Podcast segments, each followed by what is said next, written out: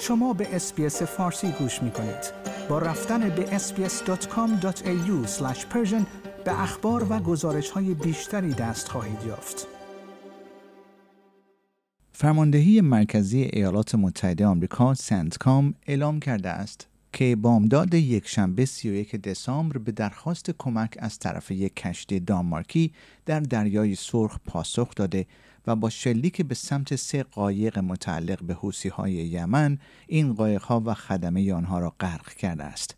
سنتکام پیشتر اعلام کرده بود که کشتی کانتینری تجاری مرسک هانگجو با پرچم سنگاپور که متعلق به دانمارک است شنبه نهم دی ماه هنگام عبور از دریای سرخ با موشک هدف قرار گرفته است ساعتی پس از اعلام این خبر دیوید کامرون وزیر امور خارجه بریتانیا و حسین امیر عبداللهیان وزیر امور خارجه ایران تلفنی گفتگو کردند آقای کامرون در صفحه اکس خود نوشت در این گفتگو برای وزیر امور خارجه ایران روشن کرده است که مسئولیت پیشگیری از این حملات با توجه به حمایت دراز مدت از حوسی ها به عهده ایران هم هست.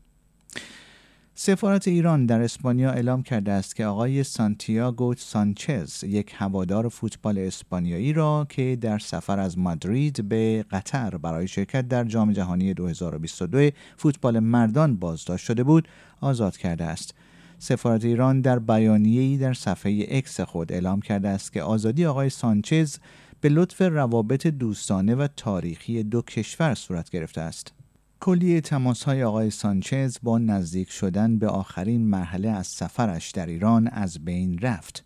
رسانه های اسپانیایی گزارش می دهند که وی پس از زیارت مزار محسا امینی بازداشت شده است.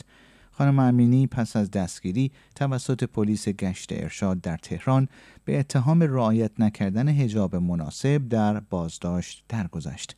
مرگ او موجی از اعتراضات را در ایران و فراتر از آن در سال 2022 برانگیخت.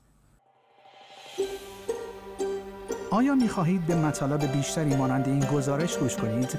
به ما از طریق اپل پادکست، گوگل پادکست، سپوتیفای یا هر جای دیگری که پادکست های خود را از آن می گیرید گوش کنید؟